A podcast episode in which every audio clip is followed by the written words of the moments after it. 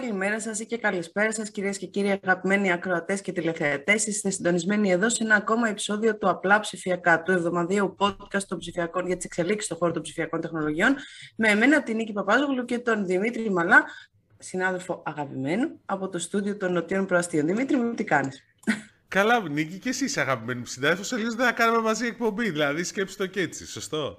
λοιπόν, και εδώ τι κάνουμε, καλά είμαστε, περιμένουμε διακοπές νομίζω όπως και πολλοί κόσμος, αλλά έχει γενικώς πράγματα που γίνονται συνέχεια, έχουν εξελίξεις, εκδηλώσεις το ένα το άλλο και έχουμε φτάσει να μην προλαβαίνουμε. Αυτό ξέρω εγώ, εντάξει. Δηλαδή, να. Συνεχίζουμε να μην προλαβαίνουμε, θα πω εγώ, όχι έχουμε φτάσει στη Δημήτρη μου, συνεχίζουμε να μην προλαβαίνουμε όπως δεν προλαβαίναμε και πριν, αλλά αυτό αν το σκεφτείς διαφορετικά, γιατί πάντα υπάρχει και η άλλη όψη του νομίσματος, είναι κάτι πάρα πολύ θετικό γιατί μας πάει μπροστά, έτσι δεν είναι; Ναι. Βλέπουμε πράγματα δηλαδή να γίνονται ακόμα και στο δημόσιο, τα οποία είναι πρωτοφανή θα πω εγώ και για τον λόγο αυτό καλέσαμε και το έχουμε εδώ το σημερινό καλεσμένο μας. Ναι, λοιπόν, τον οποίο βάζω μέσα. Λοιπόν, ε, έχουμε μαζί μας τον ε, κύριο Λεωνίδα Χριστόπουλο, ο οποίος είναι ο Γενικός Γραμματέας Ψηφιακής Διακυβέρνησης και Απλούστευσης Διαδικασιών. Και, και καλώς ήρθατε καταρχήν στο Απλά Ψηφιακά, κύριε Χριστόπουλε. Ένα, ε, καταρχήν αυτό. Καλώς σας βρήκα. Κατά δεύτερον... πάρα πολύ για την αποδοχή της πρόσκλησης. Εγώ είναι ευχαριστώ. Έχουμε εδώ να μας πείτε και μόνο ο τίτλος απλούστευσης διαδικασιών. Νομίζω ότι για τη χώρα μας είναι κάτι πάρα πολύ επιθυμητό, ωραίο. Ακούγεται πολύ ενδιαφέρον. Ναι, και το ψηφιακή διακυβέρνηση. Ναι, γι' αυτό. Ε, είναι αυτή, αυτή η σύνθεση που κάναμε όταν φτιάξαμε το Υπουργείο, που είπαμε οι διαδικασίες μαζί με, τη, με τον ψηφιακό μετασχηματισμό. Πάνε μαζί. Πάνε μαζί γιατί και το σημαντικό είναι αυτό που, που λέμε και το έχετε πει και εσείς σε συζητήσεις μας ε, στο παρελθόν ότι δεν πρέπει να ψηφιοποιήσουμε τη γραφειοκρατία, πρέπει να απλοποιήσουμε τις διαδικασίες και μετά να προχωρήσουμε στην ψηφιοποίηση για να είναι αποτελεσματικός ο ψηφιακός μετασχηματισμός. Ακριβώς, ακριβώς έτσι όπως το λέτε. Κύριε και ήθελα να ρωτήσω, επειδή ε, το περιμέναμε και πριν από μερικές μέρες δόθηκαν, είδαμε τα πρώτα βραβεία ψηφιακής διακυβέρνησης. Γιατί καινοτομούμε και σε αυτό. Είναι κάτι που δεν έχουμε ξαναδεί στο δημόσιο. Οπότε θέλω να μας πείτε λίγα λόγια για το διαγωνισμό και για τη σημασία του, δηλαδή το concept πίσω από αυτό και πώς μπορεί αυτός να συμβάλλει στην ε, δημόσια διοίκηση. Στην... Βεβαίως. Θα, θα είμαι ειλικρινής. Τα βραβεία ψηφιακής διακυβέρνησης ήταν ε, μια ιδέα του ίδιου του Πρωθυπουργού, του Κυριάκου Μητσοτάκη, πίσω στο 2014 ε, όταν ήταν Υπουργός Διοικητικής Μεταρρύθμισης, ε, διότι ε, ήταν τότε στο πλαίσιο του νόμου που είχε ψηφιστεί για τα ανοιχτά δεδομένα, που ήταν Υπουργείο Διοικητικής Μεταρρύθμισης τότε, ε, ο οποίος βέβαια δεν πρόλαβε να υλοποιηθεί, διότι είχαμε εκλογές και ε, μετά προχώρησαν τα πράγματα διαφορετικά. Ε, Παρ' όλα αυτά, εμείς όταν κάναμε τον κώδικα για την ψηφιακή διακυβέρνηση, θεωρήσαμε ότι αυτή είναι μια εξαιρετική ιδέα για να επανέλθει, γιατί είδαμε ότι σε όλη αυτή τη διαδικασία του ψηφιακού μετασχηματισμού υπάρχουν πολλοί αξιόλογοι, πολλά, πολλά αξιόλογα στελέχη στο δημόσιο τομέα και με ιδέες και με όρεξη α, και με υλοποιήσεις που γίνονται in-house μέσα από τη δημόσια διοίκηση. Ε, θεωρήσαμε λοιπόν ότι είναι υποχρέωσή μας αυτά τα στελέχη τα οποία έχουν βάλει πλάτη και έχουν βοηθήσει όλο αυτό τον καιρό και εν μέσω πανδημίας να γίνει όλο, όλο, όλος αυτός ο ψηφιακός μετασχηματισμός των τριών τελευταίων ετών, να επιβραβευτούν. Α, και έτσι ε, ξεκινήσαμε, κάναμε τη διαδικασία μέσα από μια ανεξάρτητη επιτροπή αξιολόγησης, μέσα από μια πλατφόρμα που υπευλήθησαν προτάσεις, περίπου 85 προτάσεις αν θυμάμαι καλά ήταν, από διάφορους φορείς, από τοπική αυτοδιοίκηση, από νοσοκομεία, από παντού. Α, και φτάσαμε στο σημείο να δοθούν αυτά τα βραβεία με, την, με τις αποφάσεις της Ανεξάρτητης Επιτροπής και να γίνει η εκδήλωση η οποία θα θέλαμε να, να γίνει ένας θεσμός, δηλαδή κάθε χρόνο να έχουμε μια γιορτή για την ψηφιακή διακυβέρνηση, η οποία και θα επιβραβεύει τους δημοσίους υπαλλήλους, οι οποίοι έχουν αυτές τις καλές ιδέες και τις εξαιρετικές ιδέες, αλλά θα μπορούμε να δείξουμε και ευρύτερα επιτεύγματα, σημαντικά επιτεύγματα στη δημόσια διοίκηση, στο κράτος, σχετικά με τον ψηφιακό μετασχηματισμό. Πάντως ήταν το μισό, το μισό Υπουργικό Συμβούλιο στην εκδήλωση, οπότε αυτό κάτι δείχνει. Τουλάχιστον το, το πήραν στα σοβαρά νομίζω. Οπότε έχει τη, και τη σημασία το αυτό, έτσι δεν είναι; Ε, μας θύμισαν πράγματι πολύ, πολλά μέλη της κυβέρνησης και είναι πολύ σημαντικό αυτό, διότι δείχνει ότι τέτοιες εκδηλώσεις ε, είναι αναγκαίες για να, μπορέσει, να, να μπορέσουν και όλα αυτά τα αρνητικά στερεότυπα που δημιουργούνται ε, κατά καιρούς να αντιστραφούν νομίζω ότι αγκαλιάστηκε από όλη την πολιτική ηγεσία η πολιτική ηγεσία έδειξε ότι πάει χέρι-χέρι με την διοίκηση για την ε, βελτίωση του κράτους και για μένα αυτό και σαν δημόσιος υπάλληλος, θα το πω έτσι, και σαν τέλεχο του δημοσίου που είμαι και εγώ ίδιος, είναι ίσως ε, το μεγαλύτερο κέρδος αυτής της εκδήλωσης. Είναι το μεγαλύτερο κέρδος και νομίζω ότι για πρώτη φορά βλέπουμε και ένα θεσμό που έτσι κάπως δίνει ένα κίνητρο για να πάμε μπροστά, έτσι δεν είναι, σε σχέση με... Ναι, αλλά δηλαδή κινητοποιεί να δημιουργήσουμε, να γεννήσουμε ιδέες, να τις προβάλλουμε, να βελτιώσουμε τα πράγματα. Είναι, είναι πάρα πολύ... λογική ιδιωτικού τομέα αυτό. Είναι πάρα πολύ σημαντικό και σας το λέω πάλι φορώντας το καπέλο, αν θέλετε, ε, του δημοσίου υπαλλήλου για ανθρώπους οι οποίοι πολλές φορές βρίσκονται και στη δύσκολη θέση να πρέπει να υπερασπιστούν τη δουλειά, τη δουλειά τους μέσα σε ένα γενικότερο αρνητικό κλίμα που υπάρχει για το δημόσιο, να μπορούν να βρουν αυτή τη διέξοδο και να δείξουν τη δουλειά τους ε, και να ακούσουν και ένα μπράβο και, ε, ε, για αυτό που έχουν σκεφτεί, για αυτό που έχουν υλοποιήσει, γιατί αυτό έχει πολλαπλασιαστική αξία. Δηλαδή γεννάει ακόμα περισσότερες ιδέες, δίνει ακόμα περισσότερο ενθουσιασμό για να γίνουν πράγματα. Πάντως, αυτό που θα έχει πολλαπλασιαστική αξία, τουλάχιστον κατά τη δική μου άποψη, είναι το Εθνικό Μητρό Διαδικασιών που ανακοινώσατε εκεί μαζί με τα, μαζί με τα βραβεία. Δηλαδή, ανακοινώσατε το Εθνικό Μητρό Διαδικασιών, το οποίο το αποκαλείται μύτος. Μύτος. Ναι, ο και... γνωστός μύτος που βγαίνει ναι, από το λαβύρινθο. Ναι, εντάξει, νομίζω ότι ήταν από τα πιο εύκολα λογοπαίγνια αυτό. Δεν ξέρω πώς βγήκε. Ποιος είναι ο στόχος του, του μύτος και πώς θα λειτουργήσει από εδώ και πέρα; Ακούστε να δείτε. Ε, για πάρα πολλά χρόνια ε, το ελληνικό κράτος, η δημόσια διοίκηση ε, προσπαθούσε με κάποιο τρόπο να πλουστεύσει τις διαδικασίες έτσι, και το έκανε με έναν ad hoc τρόπο. Προσφορά, δηλαδή γινόντουσαν κάποια project, κάποια υπουργεία προσπαθούσαν να πλουστεύσουν τις διαδικασίες τους, κάποια άλλα α, ίσως ε, κάνανε το αντίθετο. Ε, δεν υπήρχε όμως κάτι συνεκτικό. Δηλαδή δεν υπήρχε ένα κεντρικό αποθετήριο που να ξέρουμε πόσες διαδικασίες υπάρχουν, ποια είναι τα βήματά τους, από ποιον παρέχονται, είτε φυσικές είτε ψηφιακές. Έτσι, μιλάμε για όλες τις διαδικασίες. Ε, εξ αρχής είπαμε, γιατί αυτό είναι ένα project που τρέχει αρκετό καιρό, ότι το θεμέλιο ε, πάνω στο οποίο πρέπει να χτιστεί και ο ψηφιακός μετασχηματισμός και η πολιτική για την απλούστευση των διαδικασιών, πρέπει να είναι ένα κεντρικό αποθετήριο που θα ξέρουμε τι μας γίνεται, που θα καταγράψουμε τα πάντα.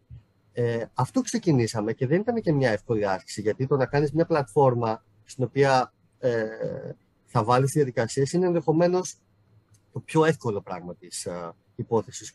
Το να κινητοποιήσεις όλα τα υπουργεία και όλους τους δημοσίους υπαλλήλους να αρχίσουν να περνάνε τις διάφορες διαδικασίες, και όπως καταλαβαίνετε είναι χιλιάδες διαδικασίες, σε μια κεντρική πλατφόρμα, την οποία θα την κάνεις και φιλική προς το χρήστη. Άρα, όταν ο πολίτης θα μπαίνει, θα καταλαβαίνει τι διαβάζει. Άρα, όταν θα θέλει να ενημερωθεί για το πότε επικαιροποιείται μια διαδικασία, θα του έρχεται ένα mail που θα του λέει διαδικασία που σε ενδιαφέρει με τον κωδικό τάδε, τάδε, τάδε, επικαιροποιήθηκε μπες δέστηνα. Καταλαβαίνετε τι σημαίνει αυτό για λογιστές, δικηγόρους, για ανθρώπους που λειτουργούν με αυτές τις διαδικασίες. Αυτό είναι ένα project θεμέλιο. Είναι, ένα, είναι, είναι κατά βάση ένα θεσμικό διοικητικό project, όπως είπα και, στα, και στην εκδήλωση για τα βραβεία. Δεν είναι τεχνολογικό τόσο πολύ. Είναι περισσότερο θεσμικό διοικητικό και νομίζω είναι ένα project το οποίο θα μειώσει κατά πολύ τη γραφειοκρατία που σχετίζεται με το να ψάχνουμε συνέχεια να βρούμε τι ισχύει για κάθε διαδικασία.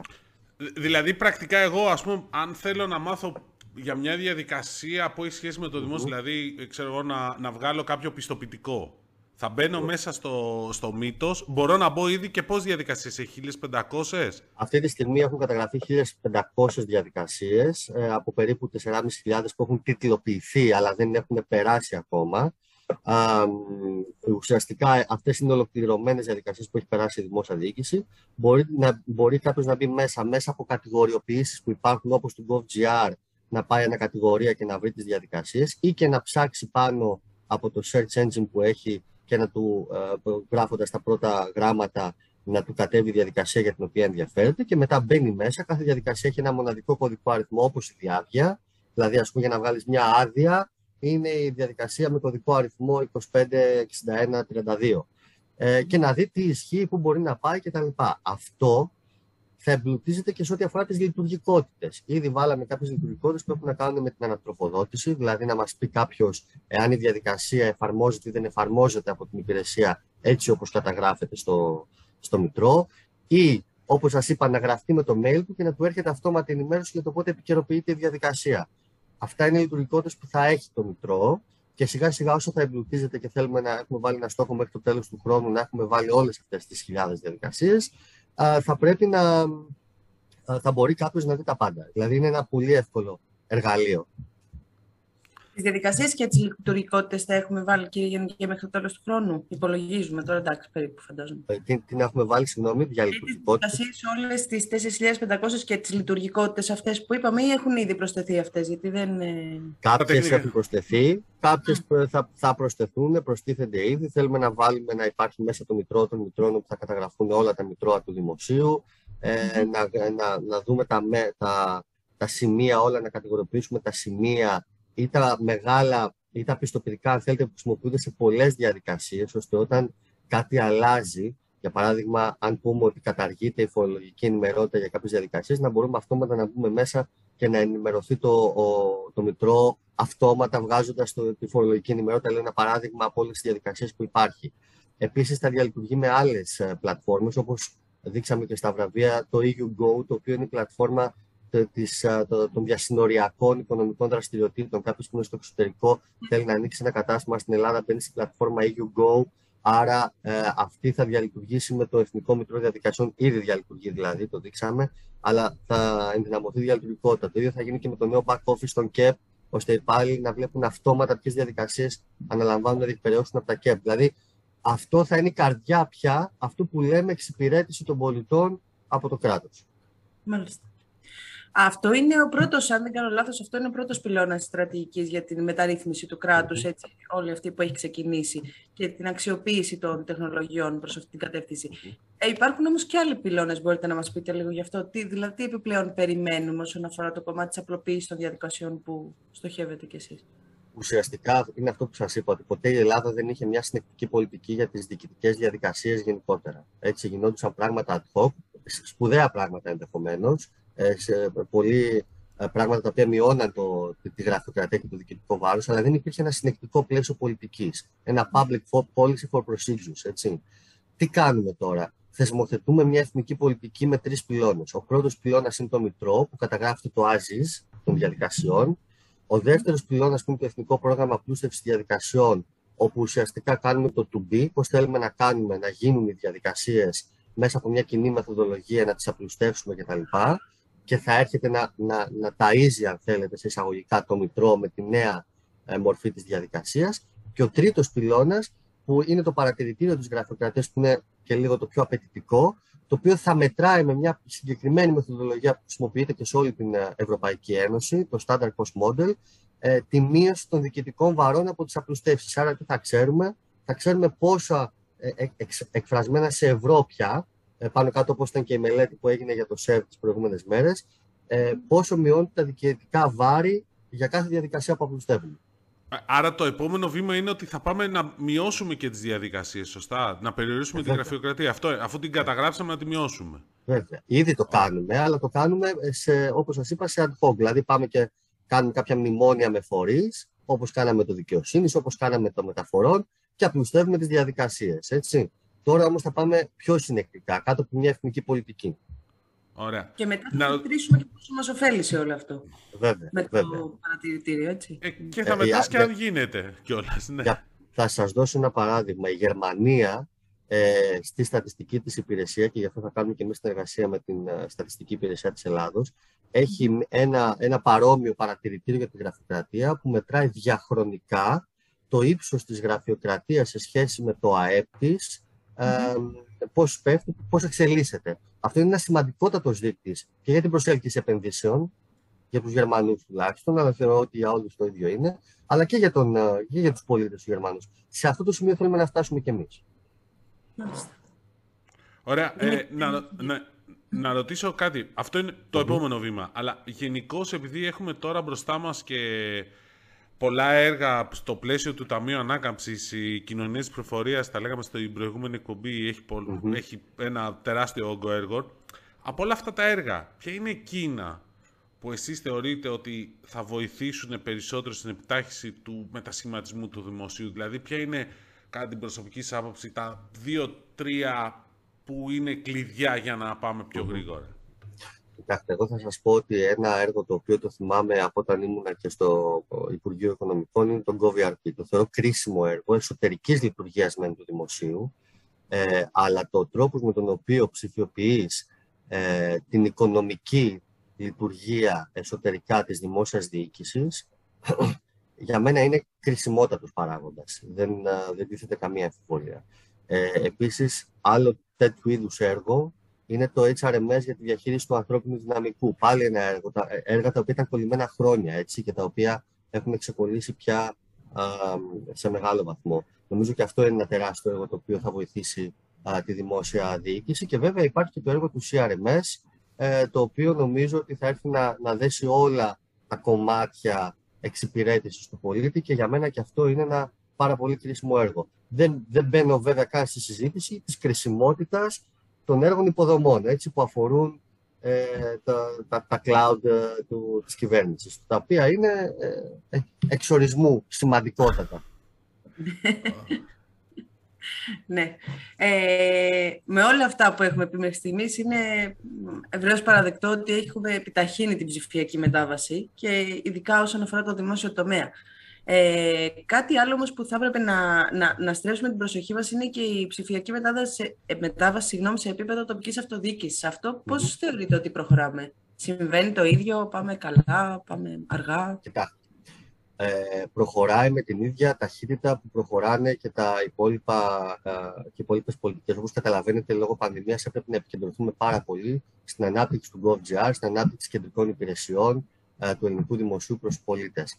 Αλλά όπως έχει πει πολύ ορθά και ο Υπουργός κ. Κυρακάκη και ο Υπουργό ο Θόδωρο Ολιβάνο, δεν υπάρχει ψηφιακός μετασχηματισμός αν δεν υπάρχει σε επίπεδο τοπικής αυτοδιοίκησης. Ήδη, ήδη έχουμε κάνει κάποιες δράσεις και με το My Demos Live και με τις στηρίδε στους Δήμους. Ε, δηλαδή υπάρχουν πράγματα τα οποία έχουν γίνει ε, και, το, και το KEP Live προφανώς, γιατί και αυτό έχει δημοτικές υπηρεσίες, έχουν γίνει και εξυπηρετούν πια τους δημότες. Αλλά το μεγάλο έργο, όπως καταλαβαίνετε, είναι τα Smart Cities, τα οποία οργανωθήκαν, σχεδιαστήκαν με μια εντελώς διαφορετική λογική από τα προηγούμενα χρόνια, με μια μεγάλη διαβούλευση με τους Δήμους, με ένα marketplace όπως κάνει και η Ευρωπαϊκή Επιτροπή, ε, προκειμένου να, να είναι λίγο tailor-made, δηλαδή για τις ανάγκες του κάθε Δήμου, α, βάσει του budget που έχει ο κάθε Δήμος, να γίνουν ε, τα έργα για τις έξυπνες πόλεις. Άρα σε αυτή τη λογική θεωρώ και έχει προχωρήσει και πάρα πολύ γρήγορα για τα δεδομένα του ελληνικού δημοσίου ένα τόσο μεγάλο έργο. Ε, Επίσης, θα ήθελα να επικεντρωθώ και στο κομμάτι των δεξιοτήτων, γιατί καλά να κάνουμε έξυπνες τις πόλεις, αλλά χρειαζόμαστε και έξυπνους. Δεν, δεν θα ακουστεί καλό αυτό. Χρειαζόμαστε υπαλλήλους οι οποίοι έχουν τις δεξιότητες ε, να διαχειριστούν αυτά τα συστήματα. Ε, και εκεί, μέσω του νέου ΕΣΚΟ, του επιχειρησιακού προγράμματος, έχουμε προβλέψει πόρους για την κατάρτιση των υπαλλήλων, των δημοτικών υπαλλήλων ε, σε αυτές τις ε, νέες εφαρμογές. Ναι, εκτός όμως από, από εργαζόμενους στην τοπική αυτοδιοίκηση που να έχουν ψηφιακές δεξιότητες, πρέπει να έχουν ψηφιακές δεξιότητες και οι πολίτες. Και νομίζω ότι αυτό είναι ένα από τις μεγαλύτερες προκλήσεις, η ενίσχυση των ψηφιακών mm-hmm. δεξιοτήτων πολιτών. Έχετε κάνει κάποια πράγματα, μπορείτε να μας κάνετε ένα απολογισμό των μέχρι τώρα δράσεων και ποια θα είναι τα επόμενα βήματα; Κοιτάξτε, η βασικότερη δράση που έχει γίνει ε, το, τα, τα, τελευταία, τα τελευταία τρία χρόνια είναι προφανώς η ψηφιακή ακαδημία, έτσι, όπου ναι. κάποιος πολίτης μπορεί να βρει εκατοντάδες μαθήματα, τα οποία είναι ένας aggregator σημαντικός των μαθημάτων που μπορούν να δοθούν δωρεάν στο διαδίκτυο και νομίζω ότι αυτό, όπως και το GovJar, έχει βοηθήσει πάρα πολύ ε, το, το να μπει κάποιος και να κάνει ε, την όποια κατάρτιση θέλει να κάνει. Ε, έχουμε βοηθήσει πάρα πολύ ε, στο κομμάτι και μέσω της Εθνικής Συμμαχίας να δημιουργηθούν διάφορες συνέργειες, γιατί όπως γνωρίζετε η Εθνική Συμμαχία για τις δεξιότητες που ξανάρχισε το Φλεβάρι του 20 ε, έχει ως μέλη και, ιδιο, και ιδιωτικές εταιρείες και δημοσίους φορείς. Ο ΑΕΔ με Google, ο ΑΕΔ με Amazon κτλ. με μεγάλες δράσεις που γίνονται και η Microsoft με το ΕΚΔΑ για τους δημοσίους υπαλλήλους έχουν γίνει όλες στο πλαίσιο της Εθνικής Συμμαχίας για τις ψηφιακές δεξιότητες και αυτό είναι και το νόημα. Ε, και πλέον, επειδή υπάρχει πλέον και η διάταξη ε, που θεσμοθετεί την Εθνική Συμμαχία στο νόμο για τις αναδυόμενες τεχνολογίες, θα είμαστε σε θέση μέσω αυτού του εργαλείου να κάνουμε και δράσεις οι οποίες θα χρηματοδοτούνται από τους πόρους από τα 113 εκατομμύρια που μας έχουν δοθεί στο επιχειρησιακό πρόγραμμα για τις ψηφιακές δεξιότητες. Επιπλέον, ε, ήδη είναι από τη Δευτέρα νομίζω σε διαβούλευση το μεγάλο έργο που είχαμε συζητήσει ε, για τον ψηφιακό συμπαραστάτη, δηλαδή ένα θεσμό που θα μπει σε κάθε ΚΕΠ, ένας άνθρωπος που θα είναι σε, σε περίπου 400 ΚΕΠ σε όλη τη χώρα και θα βοηθάει τους πολίτες οι οποίοι θα πηγαίνουν στα ΚΕΠ να διεκπαιρεώσουν κάποια διαδικασία, να τους δείχνει πώς μπορούν να διεκπαιρεώσουν από τον GovGR. Άρα on the spot training στο ΚΕΠ. Έτσι. Αυτό, αυτό λίγο να το καταλάβει. Δηλαδή, σε κάθε, στα 400, σε 400 ΚΕΠ θα υπάρχει ένας άνθρωπος ο οποίος θα μπορεί να πηγαίνει κάποιος που δεν ξέρει Συνήθως το μεγαλύτερο πρόβλημα αυτό το έχουν ηλικιωμένοι με βάση τα νούμερα που έχω δει εγώ τουλάχιστον από τις διάφορες έρευνες. Θα του λέει ε, αγόρι μου, κορίτσι μου, βοήθησέ με να πάρω το πιστοποιητικό μέσα ναι. από τον GovGR. Φανταστείτε πώς πήγαιναμε στο αεροδρόμιο παλιότερα και κάποιες, ε, ή κάποια παιδιά από την εταιρεία μας λέγανε ελάτε να κάνετε τη διαδικασία ηλεκτρονικά στο, ναι, α, στο αντί να πας στο, στο γκισέ, στο counter. Έτσι κάπως θα γίνεται και αντί να πας στο γκισέ θα υπάρχει κάποιος ο οποίος θα μπορεί να σου δείξει εκείνη τη στιγμή πώς μπορεί να την κάνεις τη διαδικασία στον GovGR. Άρα ήταν μια ιδέα που ε, είχε και είχαμε με τον Υφυπουργό τον κύριο Γιώργο Γαντά πριν φύγει για το αγροτική ανάπτυξη. Πήρε αρκετό καιρό για να οριμάσει γιατί είναι μεγάλο έργο. Είναι ήδη στη διαβούλευση πλέον. Α, και από το φθινόπωρο θα, γίνει, θα γίνουν σχετικές διαγωνιστικές διαδικασίες για να μπορεί σε 400 κέπ να υπάρχει ένας τέτοιος ψηφιακός συμπαραστάτης, όπως τον λέγαμε. Και αυτό θα γίνει με νέες προσλήψεις ή με ανθρώπους που δουλεύουν ήδη στα ΚΕΠ, ας πούμε, θα τους ε, δρομολογήσουμε αυτό για να. Αυτό θα γίνει με εταιρείες οι οποίες είναι εξειδικευμένες ε, στο ανθρώπινο δυναμικό, προκειμένου να έχουμε κόσμο ο οποίος θα μπορεί να βοηθήσει εκείνη τη στιγμή ε, τους πολίτες. Όχι από τους υπάλληλους των ΚΕΠ. Mm-hmm. Μάλιστα. Αυτό είναι και ένα μεγάλο ζητούμενο με το πρόβλημα του ανθρώπινου δυναμικού και την εκπαίδευση, αλλά και γενικότερα ότι πρέπει να εκπαιδευτούμε όλοι να γίνουμε λίγο πιο digital για να μπορέσουμε να καλύψουμε τις ανάγκες που γίνονται όλο και πιο digital, γιατί μιλάμε τώρα για όλα αυτά τα έργα που έρχονται, αλλά και με προηγούμενους ανθρώπους που έχουν φιλοξενήσει σε αυτό εδώ το βήμα, μας λένε ότι δεν ξέρουμε αν υπάρχουν οι άνθρωποι, λείπουν οι άνθρωποι. Τι θεωρείτε για το ανθρώπινο δυναμικό, έχουμε έλλειψη, πρέπει να, να γίνουν και κάποιες άλλες ενέργειες να στοχεύσουμε στο να στραφούν, δεν ξέρω, ένας διαφορετικός επαγγελματικός προσανατολισμός, να, να ενισχύσουμε. Πώς θα μπορέσουμε να το καλύψουμε αυτό το κενό; Ακούστε, εγώ θα σας πω αυτό που λέει η αγορά. Έτσι, διότι ε, σε όποια συζήτηση έχω κάνει για το θέμα των ψηφιακών δεξιοτήτων, ε, η αγορά, ε, η εκτίμηση της αγοράς είναι ότι έχουμε τεράστια ανάγκη ε, σε ανθρώπινο δυναμικό, σε στελέχη πληροφορικής, σε στελέχη project management, δηλαδή ε, υπάρχει αυτό το ζήτημα. Ε, αυτό που μπορούμε να κάνουμε εμείς από την πλευρά μας είναι να φουγκραστούμε αυτό που, λένε, η, αυτό που λέει η αγορά. Ε, είναι ένα πρόβλημα το οποίο κατά την άποψή μου θα το έχουμε και στο δημόσιο σε λίγο καιρό, έτσι, με, με ανθρώπους ε, α, οι οποίοι είναι της πληροφορικής. Ε, και οι δράσεις μας να είναι τέτοιες ε, που να έχουν τεράστια προστιθέμενη αξία προκειμένου να γίνει και το upskilling, αλλά να γίνει και το reskilling, το οποίο είναι ε, απαραίτητο για να μπορέσουμε ε, να βρούμε το ανθρώπινο δυναμικό ε, που χρειάζεται για την αγορά. Άρα, ε, εδώ πέρα, και αυτή είναι, θα έλεγα, και η αξία της Εθνικής Συμμαχίας, ο διάλογος που πρέπει να δημιουργηθεί μεταξύ ημών και της αγοράς είναι κρισιμότατος, ώστε πραγματικά αυτά τα χρήματα να, να πιάσουν τόπο για, την, για το ανθρώπινο δυναμικό. Να ρωτήσω εγώ ένα τελευταίο. Ναι, ναι. Τι θα μπορούσαμε να κάνουμε καλύτερα όσον αφορά το ψηφιακό μετασχηματισμό του δημοσίου; Έχουμε κάνει πολλά. Αυτό νομίζω το παραδέχονται όλοι. Και βοήθησε δεν έχουμε κάνει πολλά. Έχουμε κάνει άλματα. Δημήτρη, με συγχωρήσει κιόλας τώρα. Έτσι, να λέμε και τα πράγματα με το όνομά τους. Κάτσε λίγο. Δεν διαφωνήσω, εντάξει. Ε, και μάλιστα νομίζω ότι βοήθησε και όλα αυτά που έχουμε πει, βοήθησε και η πανδημία να γίνουν πράγματα. Τι θα μπορούσαμε όμως να κάνουμε. Πάντα όμως ο εχθρός του καλού είναι το καλύτερο. Τι θα μπορούσαμε να είχαμε κάνει καλύτερα και τώρα έχετε πάρει τα, τα, τα μαθήματα για να το κάνετε καλύτερα τους επόμενους μήνες και χρόνια; Ε, κοιτάξτε να δείτε. Επειδή γνωρίζω το δημόσιο αρκετά χρόνια, έτσι δουλεύω στο δημόσιο αρκετά χρόνια και ξέρω και το πώς λειτουργεί και το πώς σκέφτονται οι άνθρωποι στο δημόσιο κτλ. Ε, νομίζω ότι το, έγινε κάτι το οποίο ήταν κομβική σημασίας και το έχω πει πάρα πολλές φορές και θα το επαναλάβω και μία φορά τώρα η απόφαση του Πρωθυπουργού να δημιουργήσει με τον τρόπο αυτό που δημιουργήθηκε το Υπουργείο Ψηφιακής Διακυβέρνησης. Ήταν μια ριζοσπαστική απόφαση, η οποία γκρέμισε όλες τις παθογένειες του παρελθόντος και μας επέτρεψε να υλοποιήσουμε την ατζέντα. Το, το κομμάτι, να φανταστώ το κομμάτι ότι είχε δικαίωμα το Υπουργείο Ψηφιακής Διακυβέρνησης να, κατα... να, να εμπλέκεται στη, σε άλλα υπουργεία. Αυτό με τις αρμοδιότητες ήταν λίγο. Όχι μόνο αυτό. Αυτό του δόθηκαν τα εργαλεία. Προφανέστατα έπρεπε να κάνει... τα εργαλεία για να μπορέσει να. Αλλά το γεγονός και μόνο ότι όλο το οικοσύστημα της ηλεκτρονικής διακυβέρνησης της χώρας, που ήταν διάσπαρτο στο Υπουργείο Οικονομικών, στο Υπουργείο Παιδείας, στο Υπουργείο και δεν, δεν υπήρχε συνεργασία, γιατί αυτό είναι μια τεράστια παθογένεια που πάντα υπήρχε στην ελληνική δημόσια διοίκηση.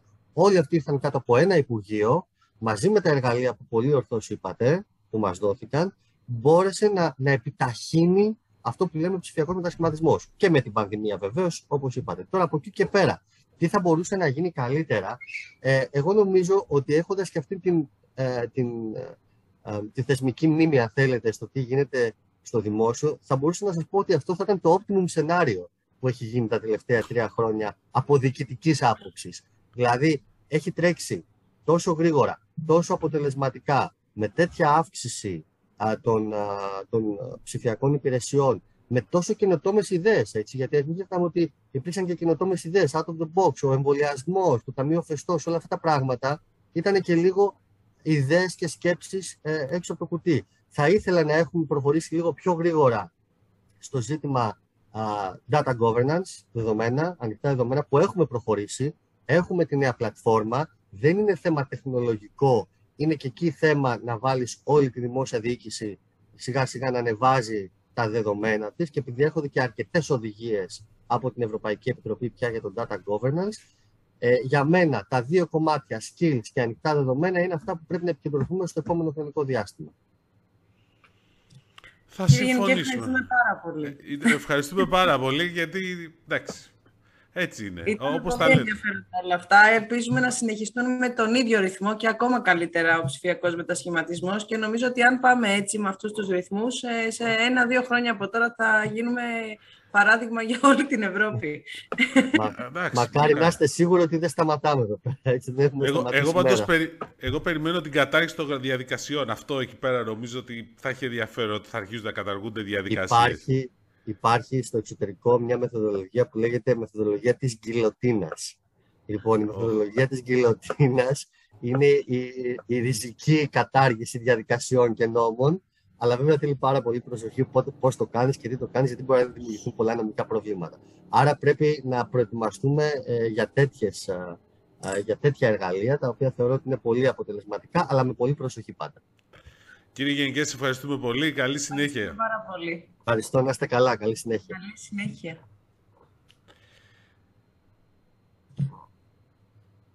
Ήταν πάρα πάρα πολύ ενδιαφέρον όλο αυτό. Εντάξει, είναι πράγματα τα οποία τα ξέρουμε, τα έχουμε ξαναπεί, αλλά γενικότερα αν κάνεις μία επισκόπηση έτσι όλων αυτών των βημάτων που έχουν γίνει, αυτών που έρχονται και ε, συγκεκριμένα, επειδή μιλά, μιλήσαμε με τον κύριο Χριστόπουλο, επειδή μιλάμε για την ψηφιακή διακυβέρνηση και την απλούστευση των διαδικασιών, μιλάμε για, για, για ένα πράγμα το οποίο αφορά άμεσα τους πολίτες, δηλαδή όλα αυτά που έχουν γίνει, το μύτος, αυτά που έρχονται, η απλοποίηση, η κατάργηση που είπες εσύ, η γκυλοτίνα αν ακολουθηθεί με, τους σωστούς, με το σωστό τρόπο που είπαμε, ε, θα είναι θεαματικά τα αποτελέσματα για μας την επόμενη μέρα, εμάς απλούς πολίτες εννοώ, ναι. Ε, συγγνώμη, το μύτος είναι από τα πιο σημαντικά πράγματα που έχουν γίνει, δηλαδή και ειδικά το επόμενο, γιατί πέραν του τι θα γίνει μετά που θα καταργηθούν διαδικασίες, πλέον ξέρει ένας πολίτης εγώ και εσύ, τι πρέπει να κάνουμε για να βγάλουμε μια άδεια; Δηλαδή, ξέρεις, θέλω να βγάλω άδεια, να... Πάντα ξέρει,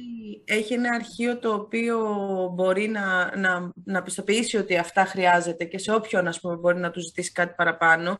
Ε, και το βασικότερο είναι ότι, εντάξει, είχες φανταστεί ποτέ ότι θα στέλνει μήνυμα το δημόσιο ότι άλλαξε αυτό που σε ενδιαφέρει; Διάβασα το. Συγγνώμη ε, λίγο. Όχι, αλλά εδώ πέρα φτάσαμε στο σημείο, ξέρεις, να σου έρχεται. Ναι, κοίταξε. Το έχει εξυγχρονιστεί και σε άλλο επίπεδο. Ε, σου έρχεται μήνυμα. Ε, έχετε μια επιπλέον φορολογική υποχρέωση που δεν έχετε πληρώσει. Έρχεται και αυτό το μήνυμα. Εντάξει. Αυτό νομίζω ότι στο, στο μεταβίβασε σε κάθε περίπτωση το μήνυμα, Δημήτρη μου. Αλλά το ότι εγώ θέλω να, εγώ θέλω να κάνω κάτι, όχι ότι χρωστάω, εγώ θέλω να κάνω κάτι. Και έχω εκδηλώσει ένα ενδιαφέρον και με ενημερώνεις ότι αυτό που εγώ σου είπα ότι θέλω να κάνω αλλάζει, οπότε πρέπει να το κοιτάξω, είναι τελείως διαφορετικό mindset. όσον αφορά τη δημόσια. Συμφωνώ, συμφωνώ και είναι θέμα και, πώς το λένε, και όλης της αλλαγής νοοτροπίας ε, και, και αυτό το κυρίως ότι αρχίζει πλέον να υπάρχει και διαλειτουργικότητα μεταξύ των ε, φορέων του δημοσίου και το λέω γιατί λειτουργεί μια άλλη πολύ σημαντική κίνηση που νομίζω ότι γενικώς την έχουμε περάσει στα ψηλά αν και η λέξη διαλειτουργικότητα είναι κλειδί στην όλη στρατηγική που έχει ακολουθηθεί από την αρχή της ε, θητείας του Κυριάκου Πιερακάκη είναι η λέξη διαλειτουργικότητα. Το κέντρο διαλειτουργικότητας που έχει δημιουργηθεί είναι πάρα πολύ σημαντικό γιατί πλέον οι φορείς λειτουργούν μεταξύ τους. Το έλεγε πριν και ο κύριος Στόπουλο. Όταν λειτουργούν μεταξύ τους, μειώνει τη γραφειοκρατία. Δηλαδή, μπορούν να μιλάνε μεταξύ τους οι βάσεις και να μην χρειάζεται ο, ο πολίτης να αποδεικνύει κάτι που υπάρχει σε μια άλλη βάση του δημοσίου. Δηλαδή, λέει στο φορέα πήγαινε και βρει την εσύ. Αφού έχετε εσωτερικά. Αυτό είναι πολύ σημαντικό. Είναι και πάρα, το λέω γιατί, και το λέω γιατί είχε μια μελέτη η Deloitte που βγήκε αυτές τις μέρες που κάνει λόγο για συνολικά, συνολικά 3 δισεκατομμύρια ευρώ ότι θα είναι τα ωφέλη για πολίτες και κράτος από αυτή την ιστορία, από τη λειτουργία του κέντρου διαλειτουργικότητας. 3 δισεκατομμύρια ευρώ. Εγώ σου λέω ότι υπερβάλλουν οι της Deloitte, εντάξει. Τα παιδιά της Deloitte υπερβάλλουν. Και είναι 1 δισεκατομμύριο ευρώ. Εντάξει, δηλαδή δεν καταλαβαίνουν πολλοί κόσμος πόσο είναι αυτό το 1 δισεκατομμύριο. Όταν για να σκεφτεί κάποιος θα το. Και εντάξει, είναι και για τους πολίτες που σημαίνει μείωση χρόνου που χρειάζεται να κάνεις αυτό.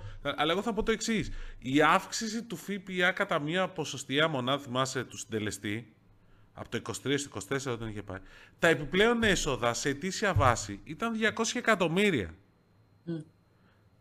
Το κράτος αντί να αυξάνουμε τα έσοδα, μπορεί να μειώνουμε τα έξοδα. Το λέω γενικώς. Αλλά εντάξει. Ναι. Ε, δεν το συζητάμε και αισιόδοξο μπορεί να είναι όντως τα τρία δις, αλλά πραγματικά όπως είπες και εσύ και ένα δις, η διαλειτουργικότητα είναι φοβερό πράγμα όχι μόνο για τα έσοδα, είναι και για μας τους ίδιους που δεν χρειάζεται να αποδείξουμε σε κάθε υπηρεσία διαφορετικά από την άλλη τι, ποιοι είμαστε, γιατί είμαστε, τι έχουμε και τέτοια πράγματα. Και το άλλο που κάνει διαφορά όμως, Δημήτρη, πέρα από τη λειτουργικότητα, είναι ότι επιτέλους υπάρχει και ένα ολοκληρωμένο σχέδιο. Δηλαδή, το είπε πριν και ο κύριος Χριστόπουλος. Έχουμε στο μυαλό μας, δεν κάνουμε... Ε, αλλά δεν είμαστε αλεξιπτωτιστές να προσπαθούμε αυτή τη στιγμή να φτιάξουμε αυτό που χάλασε ή οραματιστήκαμε κάτι σε ένα συγκεκριμένο τμήμα του δημοσίου που πάμε να το υλοποιήσουμε. Έχουμε ξεκινάμε από ένα σημείο Α, έχουμε ένα συγκεκριμένο σχέδιο πορείας για να φτάσουμε σε ένα σημείο Β, το οποίο είναι ολοκληρωμένο, διαφορετικό. Είναι διαφορετική διαδρομή. Το θέμα είναι να έχεις και στρατηγική γενικότερα. Μπορεί δηλαδή, εντάξει, αν το βάλεις κάτω αυτό, είναι μερικές φορές καλύτερα να έχεις στρατηγική και να είναι και κακή στρατηγική. Γενικό μιλάω τώρα, παρά να μην έχεις καθόλου στρατηγική. Ναι, όχι. Εγώ νομίζω ότι σε αυτή την περίπτωση και στρατηγική έχουμε και, και σχέδιο και μας οδηγεί και, και πιο πέρα, γιατί αν δούμε και έχει δίκιο σε αυτό που είπε και πάλι ο κύριος Χριστόπουλος, ότι η κατάργηση της γραφειοκρατίας και η απλοποίηση των διαδικασιών δεν είναι μόνο για τους πολίτες, είναι και για την προσέλκυση των επενδύσεων. Ας μην ξεχνάμε ότι τόσα χρόνια ακούμε ότι δεν είμαστε ελκυστική χώρα για τους επενδυτές και για τις ξένες εταιρείες, γιατί, γιατί ε, θα έρθει εδώ μια ξένη εταιρεία και θα χαωθεί στις δεδαλώδεις διαδικασίες του δημοσίου. Ε, τώρα αρχίζουν και έρχονται. Είναι πολλά χρόνια τα δικαστήρια να βγάλουν αποφάσεις και για κάποιους άλλους λόγους. Αλλά αυτά τα δύο είναι αυτά που παίζουν πάντα στην ατζέντα του γιατί δεν έχουμε επενδύσεις. Και πλέον αρχίζουμε να έχουμε επενδύσεις και το βλέπουμε όλο και περισσότερο. Και ναι. έχουμε επενδύσεις και σε ψηφιακές υποδομές. Έχουμε κόσμο που έρχεται, έχουμε και άλλα data center. Τι έμαθες; Τι έμαθα. Δε, εγώ δεν έμαθα τίποτα. Όχι, δεν έμαθα. Εγώ δεν έμαθα. Μάλλον το, το έχω ακούσει, απλώ δεν ήμουν βέβαιο. Έμαθε καλέ, αφού το είχαμε πει εδώ στην εκπομπή πριν τέσσερι εβδομάδε ότι έρχεται η δεύτερη μεγαλύτερη. Ναι, Τι, παραπάνω. Ε, εντάξει, το είπε και ο Άδωνη Γεωργιάδη, τώρα είναι επίσημο. Παλαιοδέο τη. Ε, κοίταξε, κοίταξε, θα σου πω. Θα σου πω, το πάμε βήμα. Το είπε, ο Άδωνη ο Γεωργιάδη. Οπότε αφού το είπε ο Υπουργό. Είπε ότι έρχεται. Ναι, επένδυση σε Όχι, είπε και όνομα νομίζω. Νομίζω δεν είπε όνομα. Κα, ήταν κλειστή η συνάντηση, δεν ξέρω. Δηλαδή δεν το... Ωραία, έρχεται η Equinix πάντως. Αυτό είναι το μόνο βέβαιο. Ε, ε ακούγεται ότι είναι άλλες δύο εταιρείες που ψάχνονται. Mm-hmm. Δηλαδή από data centers, δόξα τω Θεώ. Ναι. Ε, και επειδή κάποιος. άλλες δύο εταιρείες ποιες είναι, ξέρεις; Όχι, δεν ξέρω. Έλα, ρε Δημήτρη, μάθε να μας πεις. Όλα τα ξέρεις. Ε, δεν ξέρω. Όχι, δεν τα ξέρω όλα. Και εγώ το συζητούσα με έναν συνάδελφο. Βασικά είχα μια πληροφορία και τον έβαλα να ψάξει το συνάδελφο και ανταλλάξαμε πληροφορίες. Ε, τα data θα είναι κλειδί. ε, και θα δούμε πολύ περισσότερες επενδύσεις και στα data centers και στα υποβρύχια καλώδια. Και γενικότερα ένα άλλο πλεονέκτημα και θα δούμε και πολλές επενδύσεις και εξαγορές και κινήσεις σε όλο το κομμάτι της καινοτομίας. Ειδικά από τη στιγμή που η Ελλάδα τα μακροοικονομικά στοιχεία της αυτής της στιγμή ε, παρά τις δυσκολίες που υπάρχουν με το ρεύμα και τη βενζίνη για πάρα πολύ κόσμο και τον πληθωρισμό αλλά τα μακροοικονομικά στοιχεία και οι εκτιμήσεις για την Ελλάδα είναι καλύτερες από την υπόλοιπη Ευρώπη. Ωραία. Αυτό σημαίνει ότι σε μια δύσκολη περίοδο για όλους τους επενδυτές θα ψάξουν τέτοιες χώρες όπως η Ελλάδα, οπότε περιμένουμε και ένα αυτό. Και ένα δεύτερο σκέλος αυτό είναι ότι υπάρχουν πλέον και στην Ελλάδα, για να πάω σε άλλο θέμα, ε, εργαλεία που χρηματοδοτούν τέτοιες καινοτόμες προσπάθειες και συνεισφέρουν στο να δημιουργηθούν νέα επενδυτικά σχήματα. Δηλαδή, η Ελληνική Αναπτυξιακή Τράπεζα Επενδύσεων, η ΑΤΕ, το παλιό τα νέο, ανακοίνωσε χτες, Πέμπτη, ε, προχτές βράδυ, μάλλον χτες βγήκε η ανακοίνωση επίσημη, ότι δημιουργούμε ένα καινούριο ε, πρόγραμμα που λέγεται Q-Equity, το οποίο είναι γύρω στα 400 εκατομμύρια ευρώ, ε, τα οποία θα επενδυθούν σε νέα επενδυτικά κεφάλαια ε, επιχειρηματικών συμμετοχών, δηλαδή VCs, τα οποία θα πάνε να στοχεύσουν σε, σε καινοτόμες μικρομεσαίες επιχειρήσεις. Είναι sector agnostic, ok, δηλαδή μπορεί να είναι για οποιοδήποτε κλάδο, και, αλλά θα μπορεί να συμμετέχει η ΕΑΤΕ με 50% σε αυτά τα, τα σχήματα, τα καινούργια, εντάξει, το οποίο είναι πολύ σημαντικό. Δηλαδή, θα έχουμε άλλα 400 εκατομμύρια, τα οποία σε αυτά θα προσθεθούν άλλα 400 εκατομμύρια που θα πρέπει να μαζευτούν από τα καινούργια funds που θα δημιουργηθούν. Και υπαρχει πολύ μεγάλο ενδιαφέρον από τα funds ήδη. Γιατί mm-hmm. γενικώ υπάρχουν λεφτά που θέλουν να υπάρχουν κεφάλαια που θέλουν να επενδυθούν στην Ελλάδα, γιατί θεωρείται ότι η Ελλάδα είναι λίγο πιο ασφαλής πιο ασφαλής επενδυτικός προορισμός αυτή τη δεδομένη στιγμή. Mm-hmm. Ωραία. Ναι. Και αυτό το κομμάτι κιόλας, επειδή θα απευθύνεται σε αυτό που αποκαλούμε scale-up, κλείνει ένα κενό που υπήρχε μέχρι τώρα. Αυτό είναι το, το ναι. κλειδί μέχρι τώρα. Τώρα μας το πες. Ε, το, ναι. Ήθελα να σε ρωτήσω. Αλλά αυτό είναι πολύ βασικό, γιατί αυτό ήταν που λέγαμε και όλους όσους έχουμε φιλοξενήσει εδώ, μας λένε ότι αυτό ήταν το κενό που, που λείπει. Μπράβο, αυτό ήταν το κενό που λείπει και μάλιστα είναι κενό που σε άλλο επίπεδο υπάρχει και στην Ευρώπη. Δηλαδή, η ΑΤΕ λέγανε προχτές σε μια πολύ ωραία εκδήλωση που είχε η ΑΤΕ, ε, που είχε και πάρα πολλούς εκπροσώπους από VC, θα έλεγα. Το... Τον κύριο Τσακύρη να μας τα πει.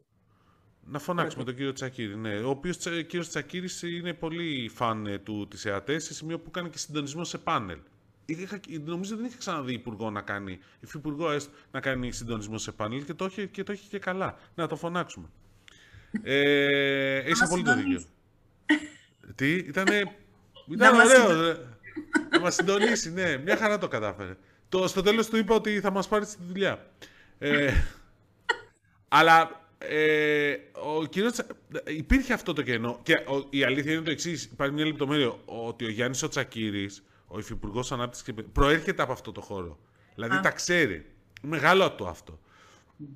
Οπότε έχει, δηλαδή φαινόταν ότι ήξερε τους μισούς investment ο κύριος Χριστόπουλος το είπε και όντως έχει πολύ μεγάλη προϋπηρεσία στο δημόσιο, οπότε ναι, ξέρει πολύ για την απλούστευση των διαδικασιών του δημοσίου, Μπράβο. γιατί ξέρει την του δημοσίου. Ναι, όχι μόνο αυτό, αλλά ξέρει και την οτροπία των δημοσίων υπαλλήλων, που η νοοτροπία είναι κλειδί στην όλη ιστορία. Και εδώ ακόμα, ας πούμε, ο, ο Γιάννης ο Τσακύρης, η Αντιγόνη Λιμπεροπούλου που είναι στην ε, Διευθύνουσα Σύμβουλη στην ΕΑΤΕ και ο Χάρης ο Λαμπρόπουλος ο πρόεδρος της ΕΑΤΕ, έρχονται από το χώρο του investment, δηλαδή ασχολούνται χρόνια με το αυτό το κομμάτι, οπότε είναι πιο εύκολο να μιλήσουν και να συνεννοηθούν. Δηλαδή, η ΕΑΤΕ έχει προς διαχείριση κεφάλαια 2,1 δις ευρώ. Λεφτά υπάρχουν. Τα οποία θα διατίθονται συνέχεια. Δηλαδή έχει αυτή τη στιγμή. Δεν υπάρχουν, ναι, Δημήτρη μου, ιδέες δεν μου κατεβάζεις. Σου λέω τόσο καιρό, ιδέες δεν μου κατεβάζεις. Καλά, εντάξει, ok. Okay. Πάντως θα βρούμε μια ιδέα να χρηματοδοτήσει το απλά ψηφιακά, να το κάνουμε worldwide, να βγαίνει στα αγγλικά και σε όλες τις γλώσσες αυτόματα. Ωραία, αρέσει. Τι χάσουνε.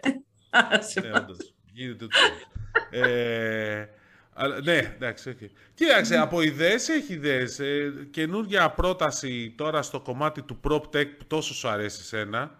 Εντάξει, η Πρότιο, πλατφόρμα mm-hmm. καινούργια, η οποία 2 εκατομμύρια ευρώ η αρχική χρηματοδότηση ήταν σε stealth mode η ιδέα είναι, δεν ξέρω αν το, το ψάξες, θα τα πούμε λίγο, αλλά... Γιατί έχω ναι, κάποιες θα... αυτή τη βδομάδα όμως. ναι, εντάξει, σωστό. Ε, αλλά θα φωνάξουμε τον Αντώνη τον ε, Φιωράκη που είναι παλιός της αγοράς στο startups να μας τα πει. Ίσως mm-hmm. σε κάποια από, τα επόμενα, κάποια από τις επόμενες εκπομπές. Ε, είναι, για μας να έχουμε και καλά να είμαστε. Ναι, ναι σωστό. Ε, είναι μια πλατφόρμα όπου σου δίνει τη δυνατότητα να πάρεις προσφορά για το ακίνητό σου, το διαμέρισμα που θες να πουλήσεις πάρα πολύ γρήγορα. Mm. Δηλαδή μπορείς να βάλεις το, το ακίνητός σου και να πεις παιδιά πώς το εκτιμάτε, τόσο, τώρα. Και να πάρεις και προσφορά και να στο αγοράσουν και ακόμα. Και ταυτόχρονα δίνει τη δυνατότητα σε επενδυτές να επενδύσουν σε ακίνητα.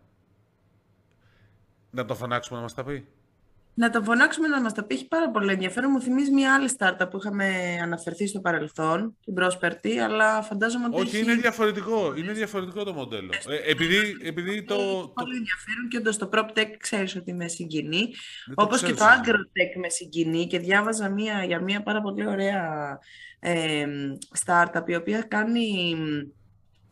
Ε, βάζει αισθητήρες σε διάφορα, τέλο σε μένα που είμαι αγρότης καλλιεργητής και ουσιαστικά παίρνει τα δεδομένα του καιρού για να μπορέσει να κάνει πρόβλεψη για την καλύτερη δυνατή εξέλιξη των καλλιεργειών. Μου έκανε, μου έκανε πάρα πολύ μεγάλη εντύπωση αυτή. Θα βρω λεπτομέρειες να σας την ε, παρουσιάσω την επόμενη φορά, αλλά έχει πάρα πολύ ενδιαφέρον σαν κόντσεπτ. Τι άλλο είχαμε αυτή τη βδομάδα; Εξαγορές, τι άλλο είχαμε; Soft One αγοράσετε 100% της Impact. Το οποίο μου έκανε εντύπωση για να είμαι ειλικρινής δεν το περίμενα. Ε, η Impact, για όσους δεν την ξέρουν, είναι η, η πρώτη εταιρεία που ασχολήθηκε στην Ελλάδα με το κομμάτι του, της ηλεκτρονικής ανταλλαγής παραστατικών. Εντάξει, πολλά χρόνια πίσω, δηλαδή 2003. Και μάλιστα mm-hmm. ήταν, ήταν as a service πλατφόρμα από το 2003. Δηλαδή, κάναν, ασχολούνταν με το cloud πριν γίνει μόδα το cloud. Πριν καν υπάρξει ο όρος cloud ίσως. Ε, και υπήρξε εξαγορά από τη Soft One, η οποία Soft One αρχίζει και μαζεύει πολλές εταιρείες οι οποίες είναι πολύ εξειδικευμένες. Γενικότερα υπάρχει πολλή κινητικότητα σε αυτό. Και δεν σχετίζεται απαραίτητα, εγώ πιστεύω, ε, με τα έργα του Ταμείου Ανάκαμψης. Όσο σχετίζεται με το γεγονός ότι εταιρείες όπως η Soft One ή η Epsilon ή η Entersoft, που αυτοί οι τρεις είναι οι μεγαλύτεροι αυτή τη στιγμή στο business software, θέλουν να έχουν όσο το μια όσο το δυνατό μεγαλύτερη γκάμα προϊόντων και υπηρεσιών που διαθέτουν προς την αγορά. Δηλαδή να δίνουν ένα πλήρες πακέτο για, σε μια επιχείρηση. Τουλάχιστον αυτή την αίσθηση έχω τώρα, τι να σου πω. Και στην Impact ήταν και μέτοχος η Eurobank, επίσης, που δείχνει κάτι. Αλλά εντάξει, είχαμε αυτό. Δεν ξέρω εσύ πώς το βλέπεις αυτό το θέμα. Ενδιαφέρον, ενδιαφέρον το βλέπω και εγώ. Έχει κινητικότητα πάρα πολύ αγορά. Νομίζω ότι η κινητικότητα αυτή θα συνεχιστεί. Νομίζω όμως ότι είπαμε και πάρα πολλά σήμερα. Ε, οπότε καλό θα ήταν σιγά σιγά να να, το να αποχωρήσουμε από τους... Εντάξει, όπως, όπως, έκανε, όπως έκανε ο Μάσκ που αποχώρησε από το Twitter. Ναι, σωστό. Έτσι, Έτσι θα αποχωρήσουμε και εμείς. Τι, μόνο, μόνο ήλιο. Με αυτή την ιστορία, με αυτό το Μάσκ πια, δεν εντάξει, ξέρω. Μωρέ. Εντάξει, εντάξει. Λοιπόν, ωραία. Λοιπόν, να πούμε καλή συνέχεια. Να πούμε καλή συνέχεια σε όλους σας, να πούμε καλό Σαββατοκύριακο, να πούμε ευχαριστούμε που ήσασταν μαζί μας και σε αυτό το επεισόδιο. Α, και να πούμε ότι να μην ξεχνάτε να μας αφήνετε τα σχόλιά σας και επειδή τα βλέπουμε, εντάξει, κάνουμε λίγο, έτσι, ένα, περνάνε κάνα δύο επεισόδια μέχρι να τα δούμε.